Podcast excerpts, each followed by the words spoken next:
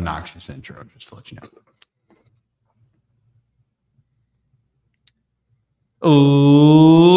Ladies and gentlemen, welcome back to Two Drunk Brothers and a Podcast.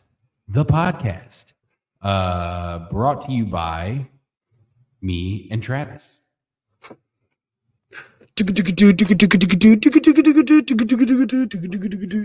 Uh, so All if right, you can't tell, um, I was just gonna say if you can't tell, um, a little bit of a different intro this Our morning. editor is gone. morning, um, this evening because our editor's gone and we have free reign to do whatever we want. So We're anything gonna said, burn it down. anything we say goes. Um, this is the uncut version of Two Drunk Brothers because we will not be editing jack shit on this episode. So if you hear pauses, Uncut, bear with just us. like Ethan's penis. Exactly. And if you hear weird sayings, phrases, words, or things that you might deem inappropriate, uh, please skip to the next part or rewind it and listen to it again. We don't really care.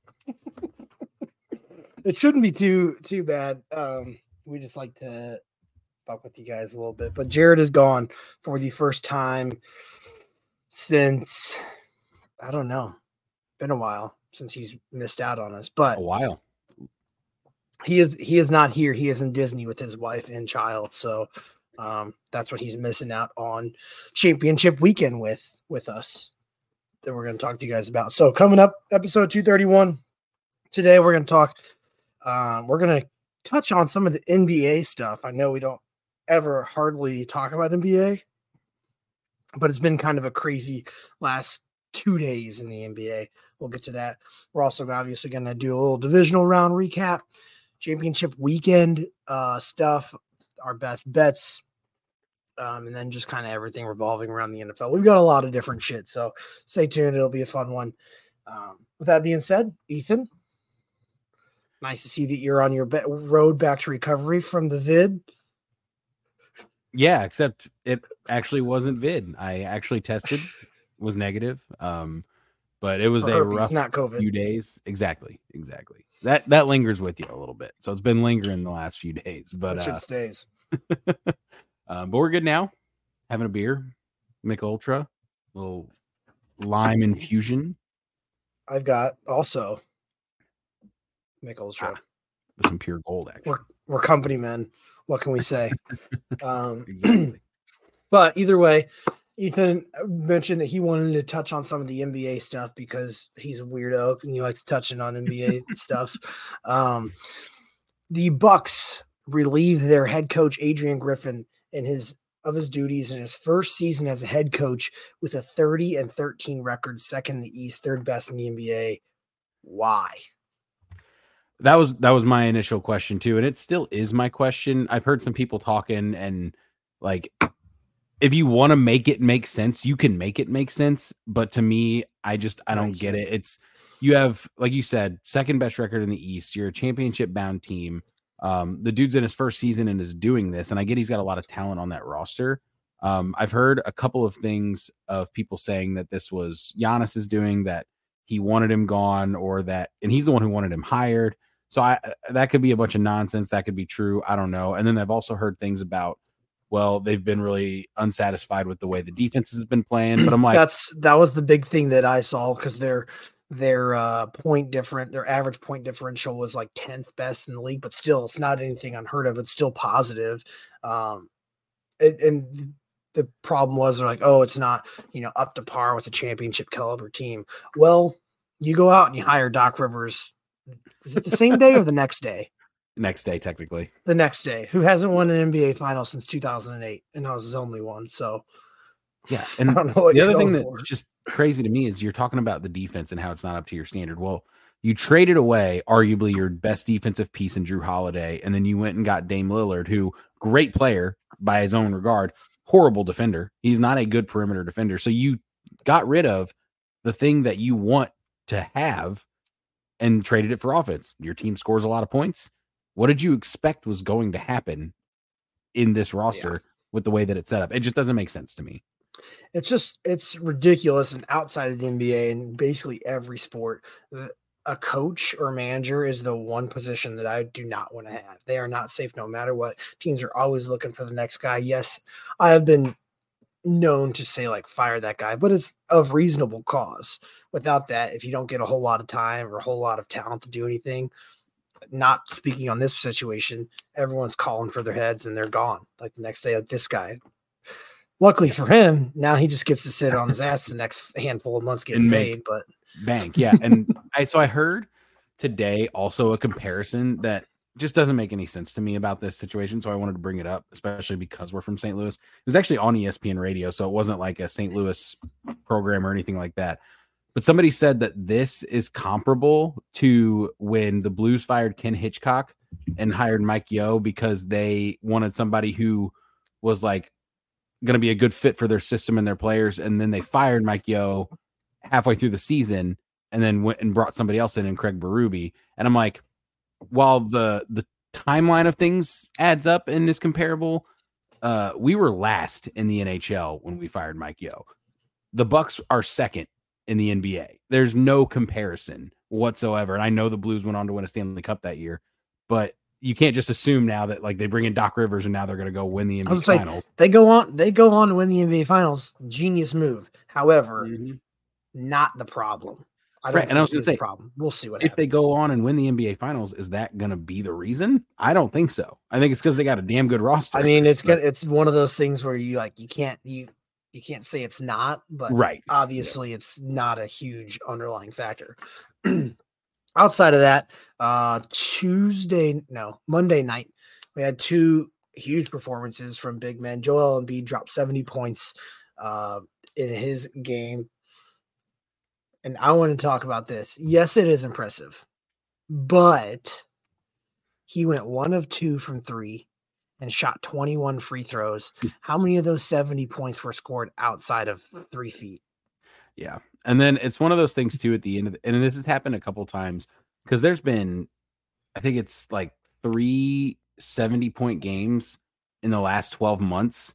And there were only three 70 point games before that since like 1970 or something like that. I don't know. I'm probably making those dates up, but um, a lot of those games are just dudes at the end of the game. They're just feeding them the ball because they know they're close to history and they're up big or they're down big or whatever. And I'm not discrediting the fact that he still scored 70 points, but at the end of the game, you you could watch like the game cast feed and it was just like Joel Embiid makes shot, Joel Embiid misses shot, Joel Embiid misses shot, Joel Embiid makes free throw one of one, one of two, or two of two, or whatever. And I'm just like, nobody else is shooting the ball because they're trying to get him to that. So it's I don't know. I think it's a great accomplishment, but I also think, like you said, it's a lot of it was at the line. A lot of it was two foot shots. Um, a lot yeah, of it was that they were just trying low. to force feed him. So, it's, I mean, it takes obviously, it's like I said, not discrediting him. Still takes talent, but it's not Absolutely, like yeah. you're you are pulling up jumpers and making these shots like Kobe's 81, where he right. I think it was like seven threes and a lot of inside, like deep inside shots. And then also that same night, Karl-Anthony Towns had hmm. 62 points in a loss where he was basically benched throughout the kind of the most important parts of the game, which honestly it kind of makes sense because they were just feeding him the ball, feeding him the ball, and then they went down and then he got benched. Yeah, they took him out. What was crazy to me though is that because I it's still question marks for me, and I get why they did. So at the end of the game, when they were up, like you said, they were force feeding him, and he went two of ten from the field in that time span, and then they put him on the bench. But then game gets super close, and then they go down, and he sat on the bench for the last four minutes of the game. I'm like, he's still one of your better players. At that point, at some point, you got to bring him back in and let him give you a chance to win the game. So that's what threw me off. I get bringing him out. He was struggling. Also, it was, I guess you could say, quote unquote, unprofessional because they were just trying to stat pad for him. But I wonder, and kind of part of me, it's like it's kind of stupid, but at the same time, it's like taking you out. I want this fucking team to have to not rely on you for points to make them score for themselves and create scoring chances elsewhere to beat this team. Again, not necessarily the smartest, but you might have to do that in a situation or a playoff game where Karl-Anthony Towns isn't scoring 60 points. Right. So I don't know. Either it was, it was weird, but a crazy couple of days in basketball, that's for sure. Yeah, very um, much. before we head into uh, NFL talk, I wanted to get your thoughts on this. And I don't know if you saw it, but it's, it deals with the MLB and the Cardinals today had to relinquish and give up their all red spring training uniforms. Did you see that? No, I did not. So the Cardinals are no longer using their red spring training uniforms because they're now getting a City Connect, and that additional City Connect overseeded their jersey limit, so they had to kick one out. So the MLB they make a jersey limit, but no salary cap. Yeah, that's actually crazy. I did not hear that. I've never heard of that. Um, and I guess like if there's one jersey you've got to remove if if there has to be a cap, if there's one jersey you got to remove the spring training reds, that's fine because I'm pretty sure I'm pretty confident that the City Connect uniform is going to be an all red jersey. Um, I've seen some like leaks and like hints at what it's going to be. Which I mean, obvious that makes sense if you're going to get Yep. rid of one and you're Right. gaining another, you get rid of one that's going to kind of But clash with Just it. stupid, like you said, and the fact that right there's a cap on jerseys but not a cap on the salary, like that's that say- makes zero don't- sense. I could be wrong here, but I think it was like maybe five that they could have. So we got the the whites, the grays, the baby blues, the off whites, and then now we'll have the City Connect. So we had to drop the other one. Seems Nice. silly to me. Yep, So- makes total sense. but yeah, you're you're gonna let teams pay people billions of billions of dollars, but you you're gonna hey, you can't wear six uniforms. You can only wear five. Yeah, awesome. I didn't know you saw that. So there we go. I did not. All right. Let's talk about the divisional round that happened this past weekend. We'll go game by game, get get thoughts and everything because there's only four, and then we only have two to talk about after that. Um, first game: Ravens 34, Texans 10. Uh, gross game, start to finish Yeah. for the Texans. I mean, you look at it as a W on the season because they were not supposed to be in this situation, but we all know you're in that spot. You have a tie game 10 10 going into the second half, and it's a letdown. Kind of sucks, and you look at it as, you know, you dropped the ball. Yep. Yeah, I was gonna say, and there's two games that we're gonna talk about, I think, from this past weekend that kind of fit that bill.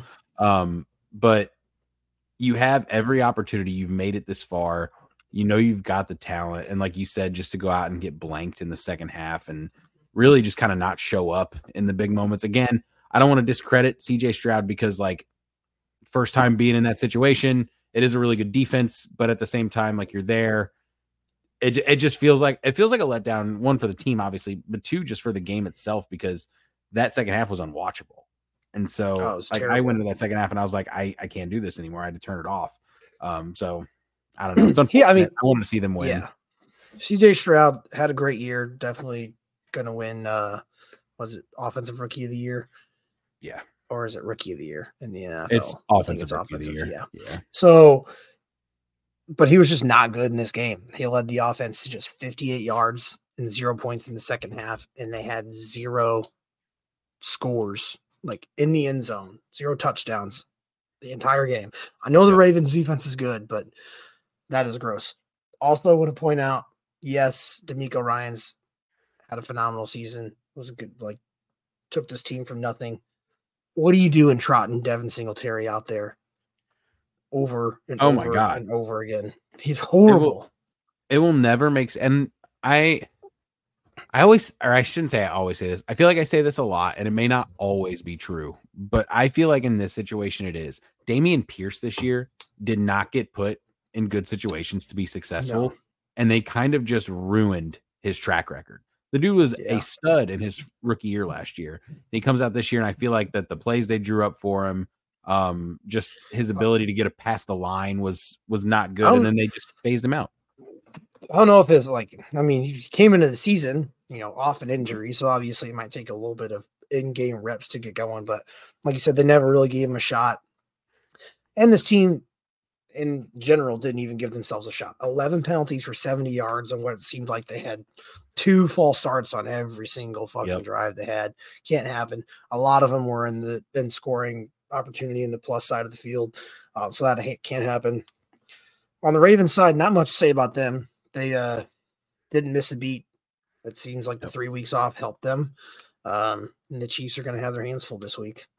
Yeah, and I and I know that he didn't do a whole lot this season, but adding Dalvin Cook just adds a whole fucking layer of ability that that team did. Yeah. Not. Well, I shouldn't say did not have, but now they have even more. Um, He'll probably get like three, four carries a game and Yep. be irrelevant. But again, the the, threat of him is always there.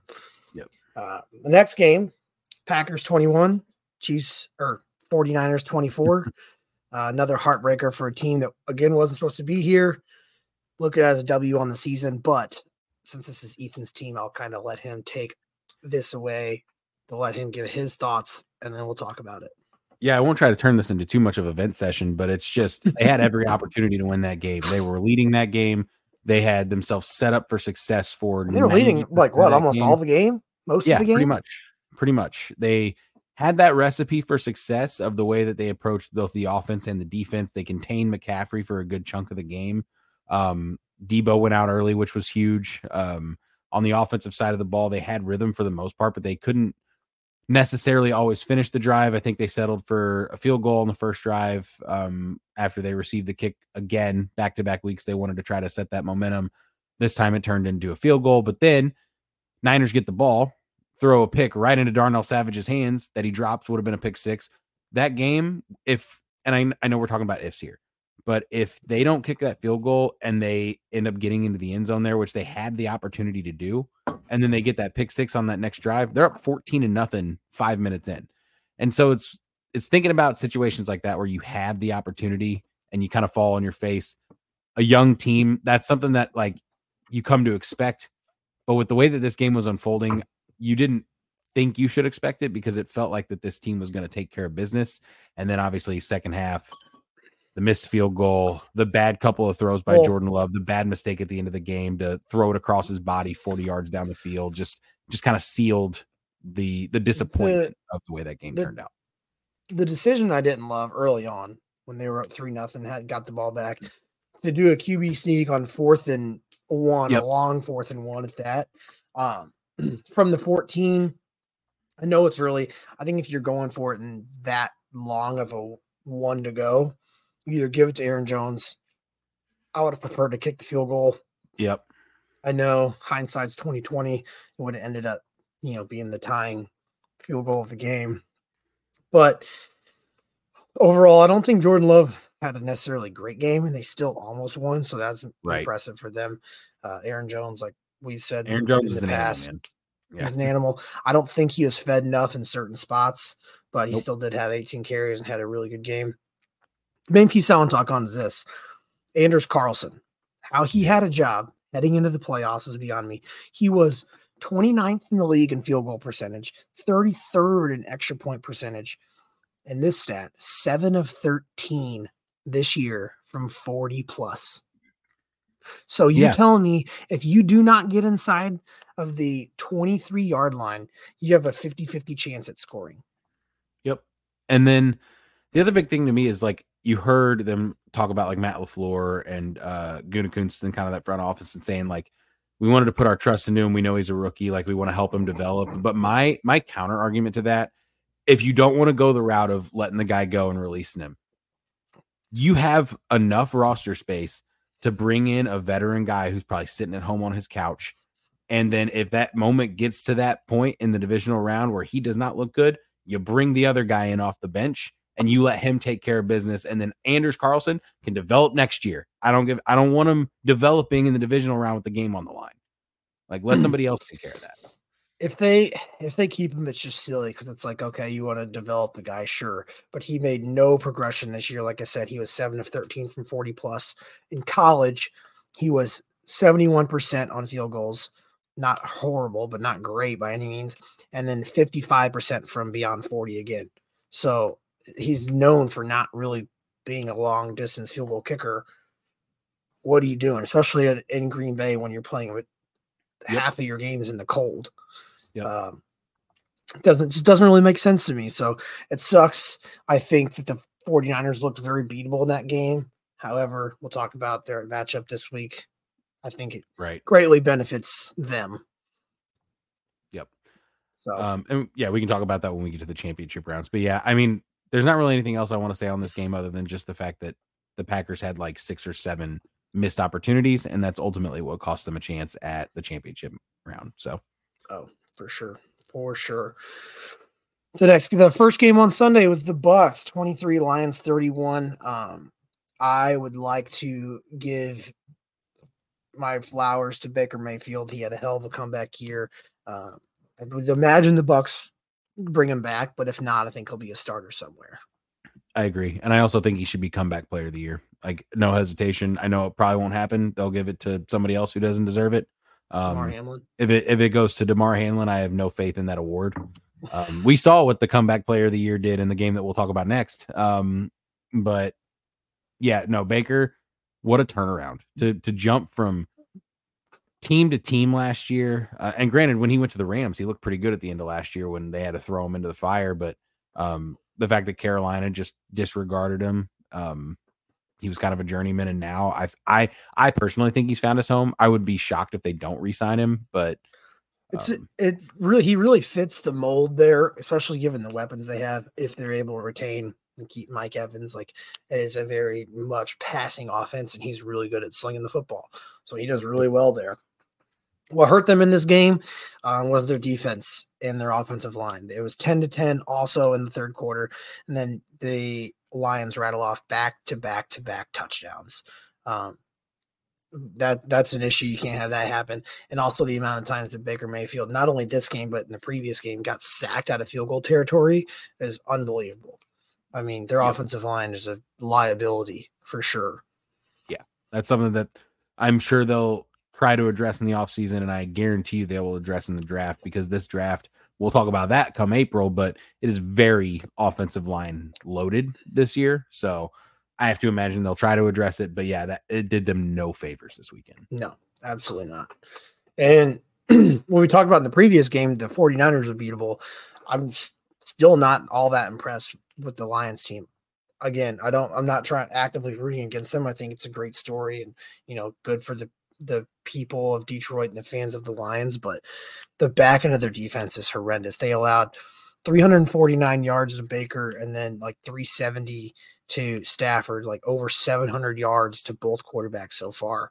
Um, that's not a good a good uh, stat when you're going up against Brandon Aiyuk, George Kittle, Christian McCaffrey, and possibly Deebo if he's healthy. Right. And I was about to say the the defense is not what's gotten them here at all. And we all know that. The offense is what has carried them into the postseason and then deep into the postseason. And you've got, you know, CJ Gardner Johnson talking shit on social media when he literally got a ball that was tipped 20 feet into the air and then gifted an interception like he did anything on that drive. Um, and he's been cooked for the rest of the season. So you have, yes, you've played the Rams, who good offense, but a little bit let down on the defensive side as well. It's kind of a shootout. You go into the Bucks, a little bit of a letdown on the defensive side of the ball, a little bit of a shootout. The 49ers are not a letdown on the defensive side of the ball. And no. they're, I, and I don't want to get ahead of myself, but they are probably going to run into a brick wall this weekend. And I'm, I'm rooting for the Lions, I think, just as much as some people, just because I, I don't want to see the Niners in the Super Bowl personally. I don't want to see a vanilla, you know, Niners Ravens matchup. Um, but I have a hard time believing that they don't get it done this weekend. Um, yeah, yeah. So I was just gonna say, you know, moving on, we've got. Oh, oh! I was like, what game am I missing? We have the uh Chiefs Bills game, which will, I'm sure, have a whole lot to talk about here in just a second. But um, Travis, I don't know if you had any final thoughts on the Lions Bucks game. Um, nothing about. I mean, it kind of it kind of goes into their this matchup, the previous matchup, and their next one. Um, this could be a hot take. Um, they played Baker and Stafford, who were clicking all year long. I know Purdy has done well, but I think of the quarterbacks that they will see this postseason, Purdy is probably the the worst one. I'm not saying he's bad, but his weapons are good. But if sheer QB talent, he's the worst one. Yeah, I and I saw something earlier that was like, I don't understand why. Um, I saw it on social media somewhere. It's like I don't understand why Purdy's getting all this hate with the story that he has. I'm like, because people are making him out to be the next Tom Brady, and I'm like, with with what proof? Because I don't hate the guy, but I'm like, people are acting like he's the next coming of Jesus when he's got arguably the best weapons in the NFL. Like I, I don't know if there's a team that's comparable. We've seen him shit the bed hard through four picks against the Ravens. Uh, I think if you put him on any of the teams from this season that were below 500 or at 500, he's not the difference maker to turn their season around. He's so well with the 49ers because of how good their defense is, because of the weapons they have on offense. Their offensive line is phenomenal. You put him on a team where he's going to get pressure a lot, probably isn't the same quarterback. Obviously, a lot of people aren't, but I don't think he's the guy that's going to be making plays for you at all. Yeah, and I was going to say, like, the Packers, who, by the way, fired their defensive coordinator today because they had one of the worst, if not the worst, defense in the NFL this year statistically. Um, Brock Purdy only completed 23 passes out of 39 attempts on the Packers this past weekend um, for around 250 yards, and seven of those, seven of those 23 completions were dump offs to Christian McCaffrey. So uh, like it's not like he's going out of his way to do anything special. Now he did make some good throws this weekend. I'll give him that. I'm not saying he, like just like Travis said, not saying he's a bad quarterback. He's just not the best one that's remaining in the in these playoffs. For sure. All right. the last game of the weekend was the um it was a good game, but it wasn't like you know knock your socks off entertaining. There was some definitely some dry spells, but the Chiefs took it home 27, Bills 24. Um, kickers, another instance where we saw a kicker kind of let him down. not saying Tyler Bass, if he made that field goal, they would have won the game. I think regardless of Mahomes, and then there was too much time on the clock, yeah. they would have drove down for game winning field goal anyways. But still, you you got to make that kick. I mean, the dude didn't even. It's like he fucking showed up the golf course, didn't hit a range bucket, and just sliced the ball off the fucking first yep. tee. Literally, I've never seen a ball go farther right so fast in my life. And you know what, like, hurt my soul is that it was the same thing with the Anders Carlson shit. Is when he was going out to kick that ball, I was like, he's gonna miss this. Uh, it's oh, not going. There's no way. Like you just you have that gut feeling, and sure shit. And like you said, it wasn't even close. There was no question. I think it looked good. It looked good, and then just just snap, just snap hooked right. And I'm like, the, oh my the gosh. Funny thing is, like, I don't know if you saw those clips of there were a couple Bills fans in the stands that thought it would in. So the dude was in the stands uh-huh. and he uh-huh. was cheering like he made it, and then somebody behind him goes, "He missed." He goes, "What?" like, oh, yeah. it was fucking. It was better, Derek. I don't know if he was being serious or not. That kid's a clown. Nice. Yeah, I had no idea who that was. So I was just like, I just thought it was some random ass dude that I saw on TikTok. no, I saw that same one too. That kid's an idiot. But either way, um, the Bills, though, I mean, they didn't really do anything themselves to separate the game from the Chiefs. I think outside of the runs, I was Josh Allen was very not impressive, uh, which begs the question: Will Josh Allen ever take this Bills team or a team to a Super Bowl?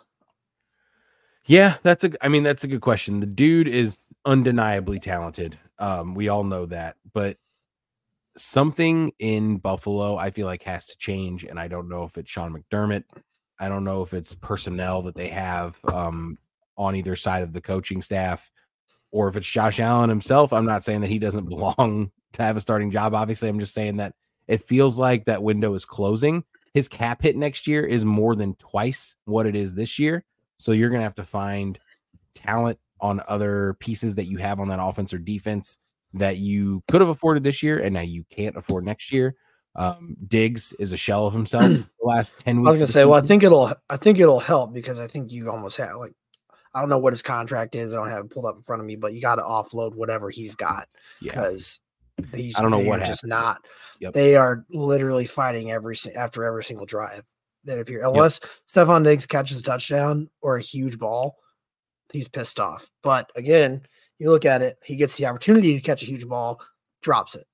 yeah. So. Yeah, and that could have been the difference in the game. He catches that ball, he's in the end zone. So um I don't know. And obviously they were missing a bunch of big pieces on the defensive side of the ball. I get that. Their defense hasn't been great. But if they don't address that, and if they can't address that because of Josh Allen's cap hit, then you're running into more problems too.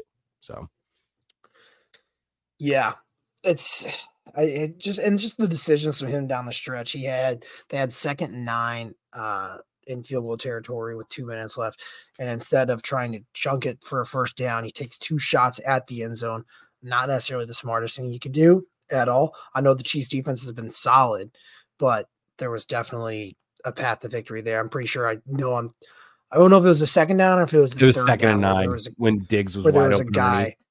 Underneath. There was two guys open underneath. I think Kincaid was open underneath too, and I'm like, what are you looking to the end yeah. zone for?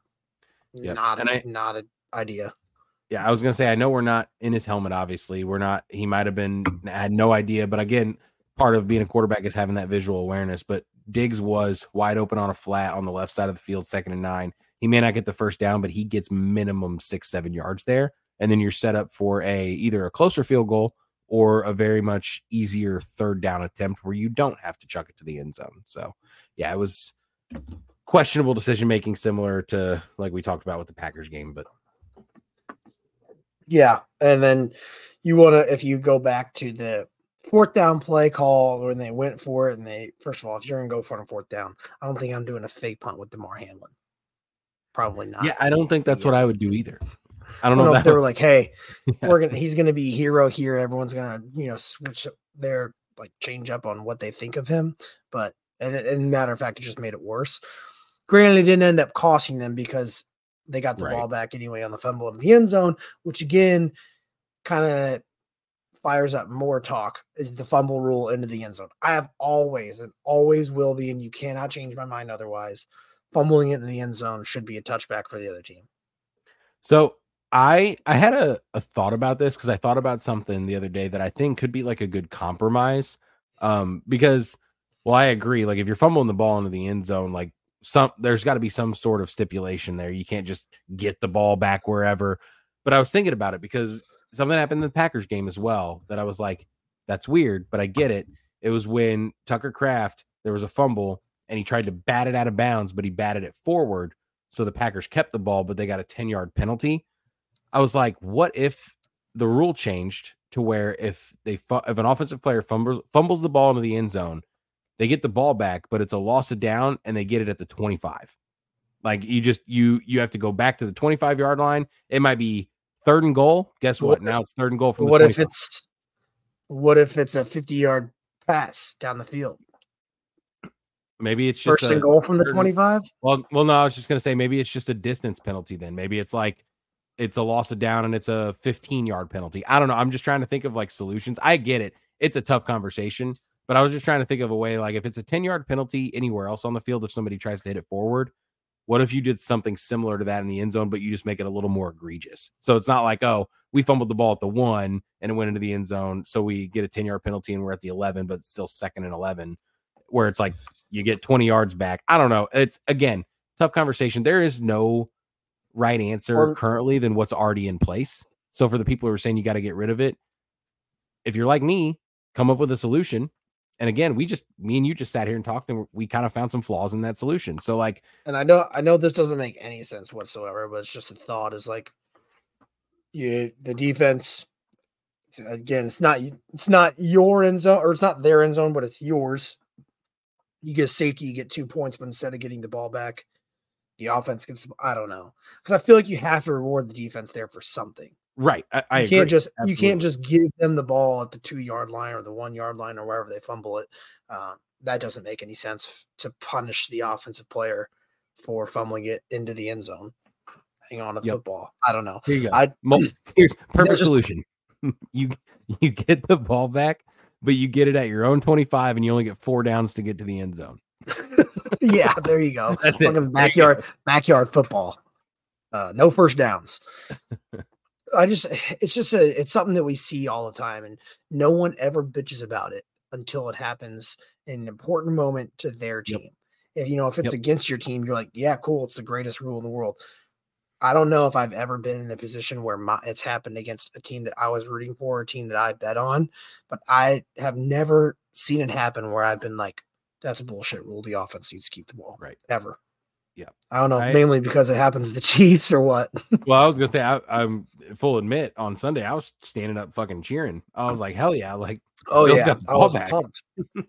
I was pumped. Um, but yeah, you gotta you gotta rule in favor of the defense in some way or give them some sort of benefit.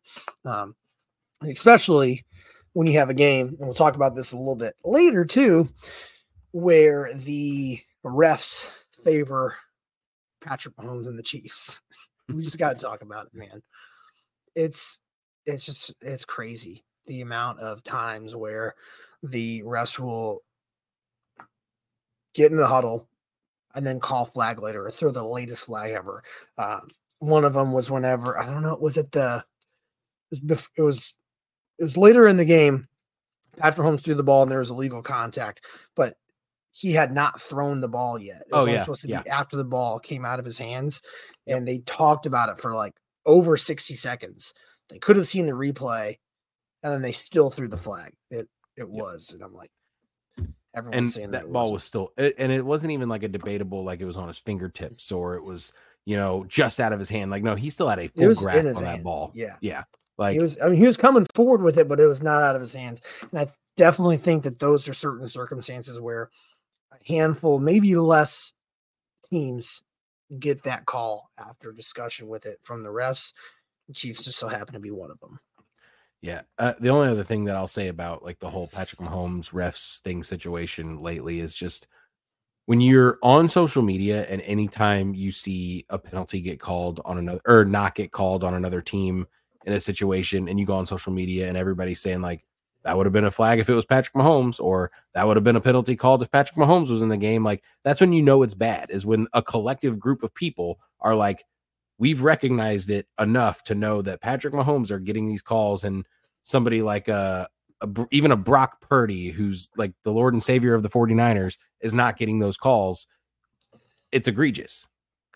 It ha- I mean, it happens. So I I find myself saying a lot. Anytime a quarterback takes a questionable hit, like questionable at all, um, they they don't throw it. But if it were ever an instance where Patrick Mahomes were to take a hit like that, it would be no problem at all. Um, they're throwing the flag hundred times out of hundred, always. Yeah.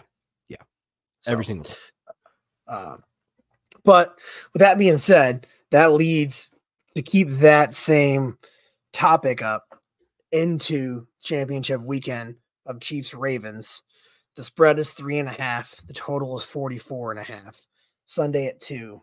Have you seen the whirlwind of discussions around the officiating crew for this the game? ref, yeah, that he heavily favors road teams. Shawn Smith has been announced as the head referee. Under him, home teams have only won 40% of games in the last three years, when the league average in that time is 55%. Spreads for the home teams have covered in just 49% of the games. Um, but in his games, only 37%, which is a little a little fishy. He also Mhm. ranks number one of road team winning percentages of all referees since 2018. Yeah, I, I did see that today. Kind of a wild stat. Kind of like the whole like what is it? Who is it? Scott Foster with Chris Paul, and he never wins when Chris Paul Yep. is is playing. Like And- very similar.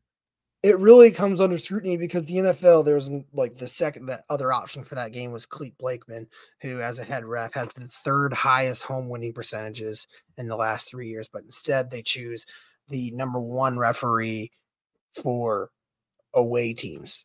A little fishy. I know you can call penalties here and there, but when it's that much of a discrepancy, it's kind of wild that that's who the person that gets chosen when the Chiefs and everything surrounding them this year are going into Baltimore to play this game. With that being said, Ravens minus three and a half, total 44 and a half. I want to get your thoughts. Yeah, I heard all of the talk about the referee stuff.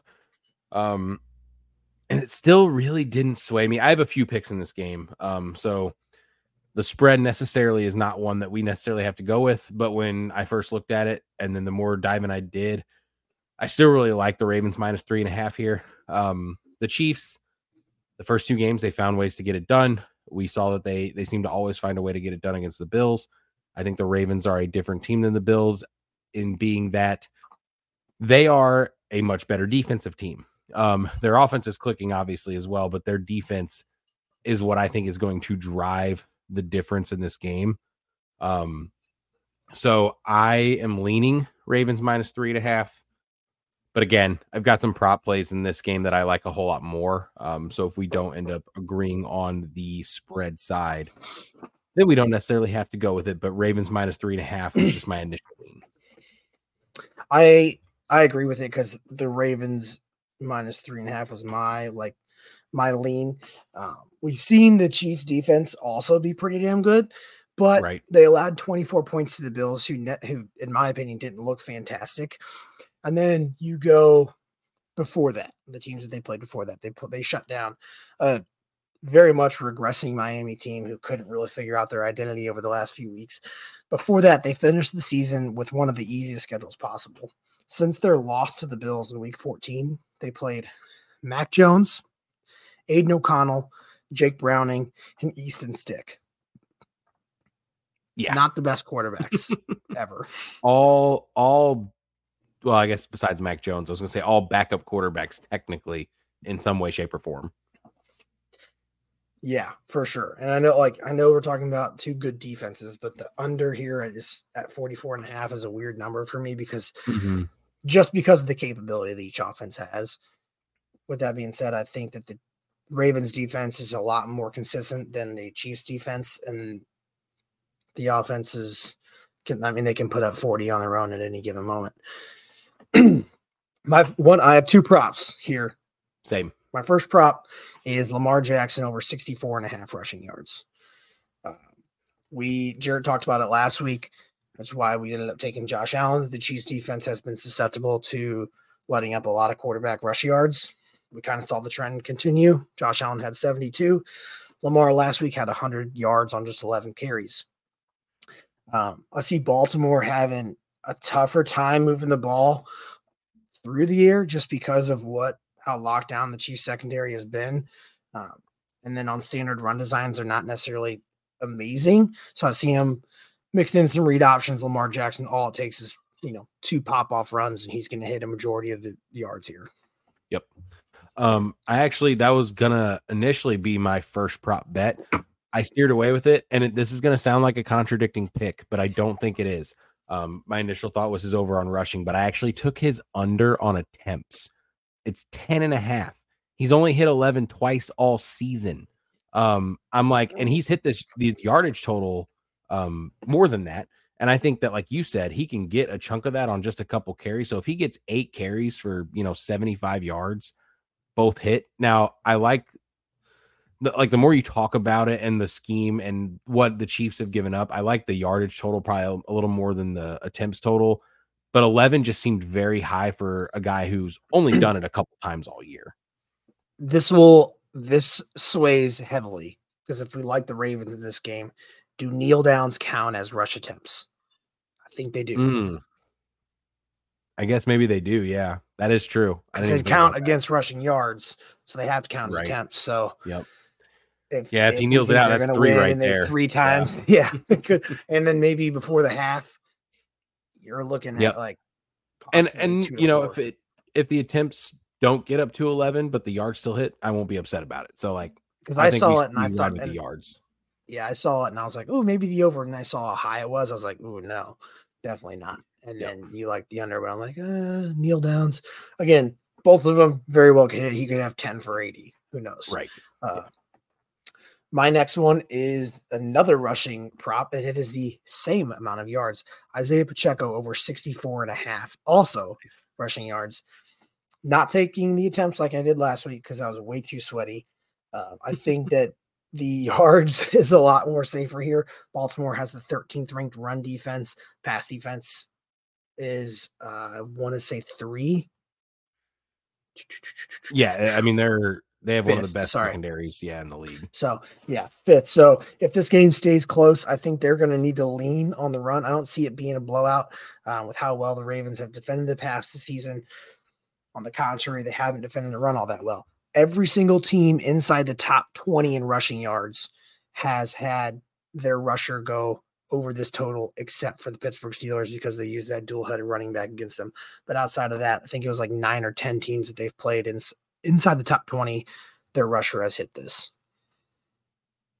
sounds like a great plan to me because my prop was a ride it to die Pacheco's over attempts um and so if we like his rushing total better you had a lot more analysis than i did i literally when i looked at it and saw it was still 14 and a half i was like I'm going to ride this into the ground because he's hit it in like four straight weeks or whatever. But um, like you said, they're going to probably rely a little bit more on the run in this game because the Ravens' pass is so good. Um, Pacheco literally runs the ball like a fucking bull. So I could see him popping off for a few 10, 15 yard runs and and take care of business in nine or 10 attempts. I mean, it's literally he tries to break the fucking ground with his feet. I, I don't understand. Like, run a little bit lighter, and you might be able to pick up a little bit more speed. But hey, you do you. It's worked out for him pretty well this year. Um, so there we go. We had quite literally you had yeah, both attempts. Very similar. both yards. yeah. Similar similar prop ideas. So I like that. We'll see if it rolls into the All next right. game. Next game, we've got the Lions at the Niners. Uh, Niners are seven point favorites. Total is 50 and a half. This is Sunday at 5:30. Uh, um, we I preluded I preluded um preface this by saying I would like to see the Lions in the Super Bowl, but I think their run stops here. Um, their secondary is just so vulnerable. We talked about the weapons that San Francisco has. I don't know how many stops that they're going to be able to get against this 49ers team before it gets out of hand, if it does.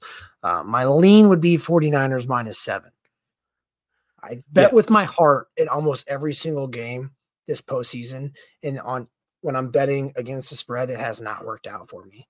So I uh I, that was something that I leaned to, but I did like the um, over under total in this game a little bit better because I think that if we believe that the Niners are going to pull away in this game and win by a touchdown, that this over is not hitting. Um, it's 50 and a half. Yes, these two offenses are pretty dynamic. And yes, the Lions defense is pretty susceptible. The 49ers defense is not. And we saw last week a Packers team who has a pretty good statistically offense and a susceptible defense, very similar to the Lions, and only 45 points were scored total in this game. Now, granted, well, like we talked about earlier, there could have been much more scoring if the Packers had capitalized on several opportunities. Um, but under 50 and a half just seems like something that should hit. It's a championship game.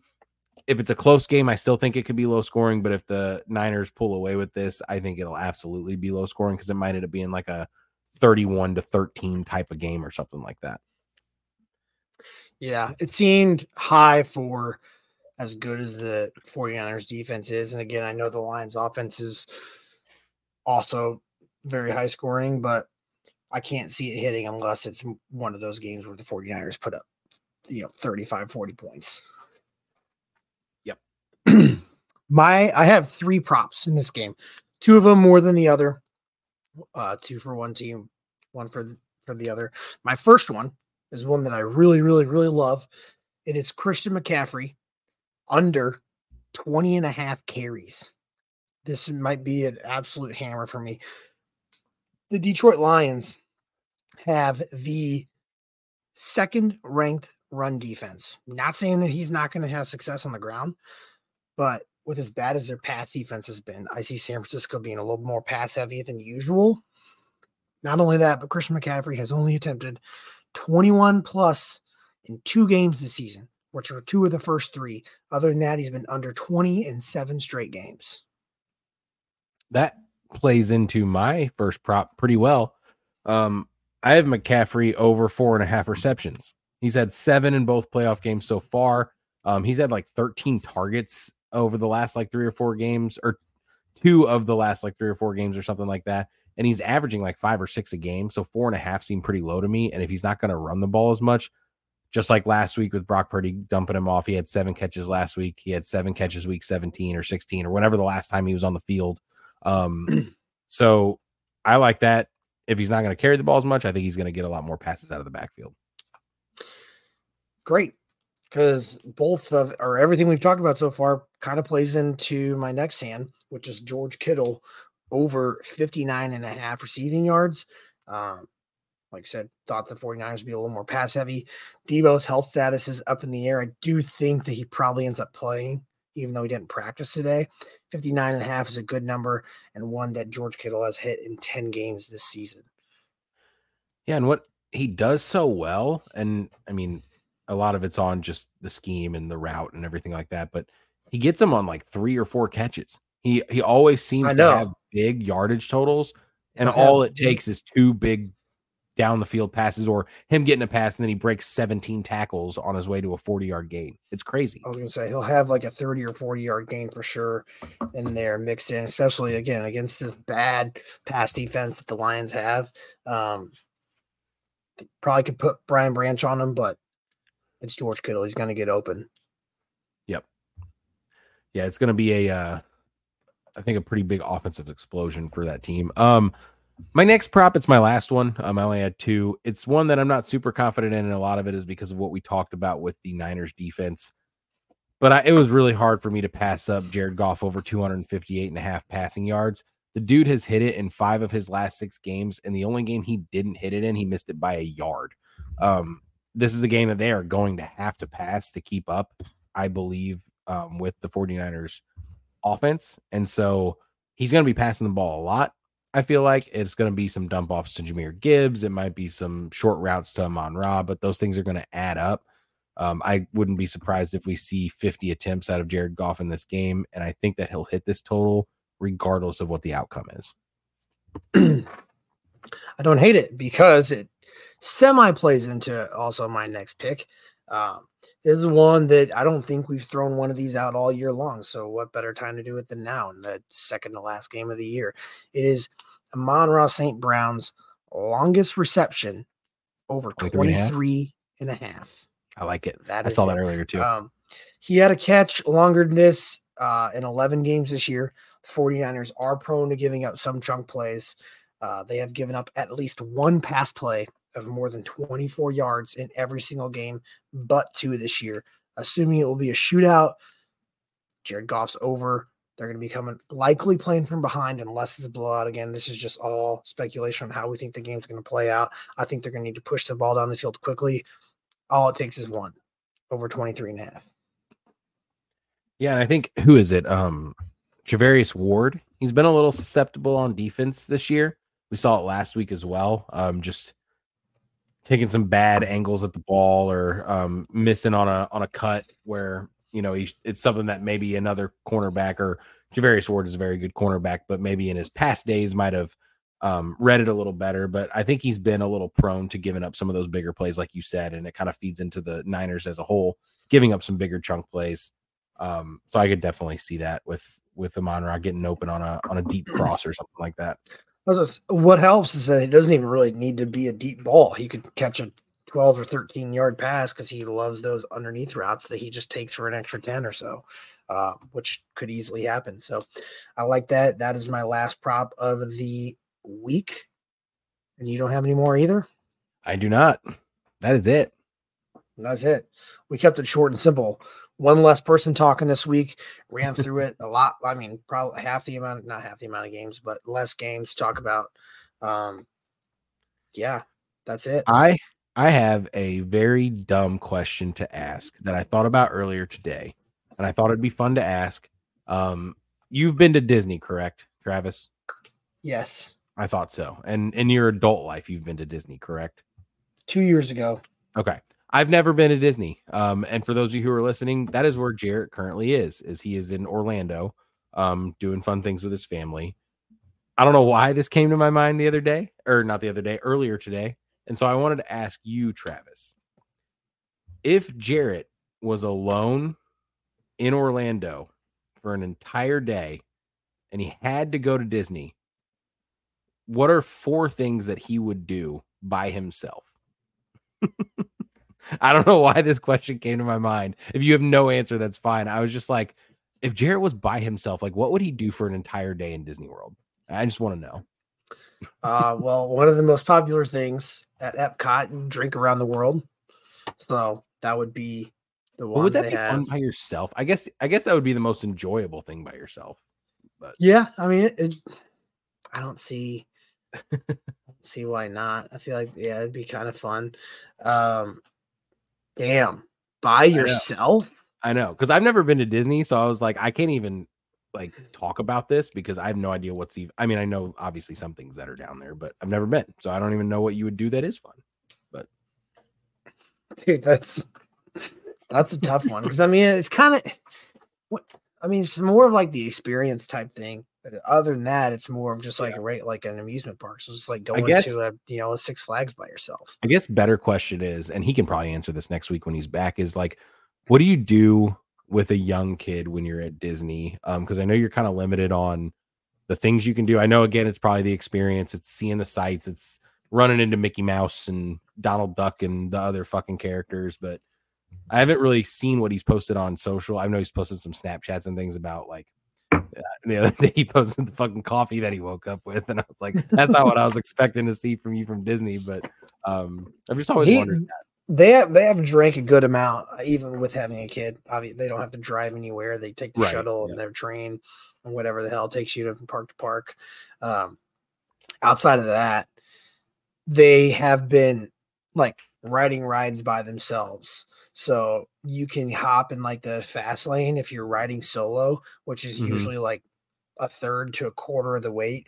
You usually just go up, you hop in a lane by yourself, and you'll hop in a cart or you know a ride with other people that there's just an open spot.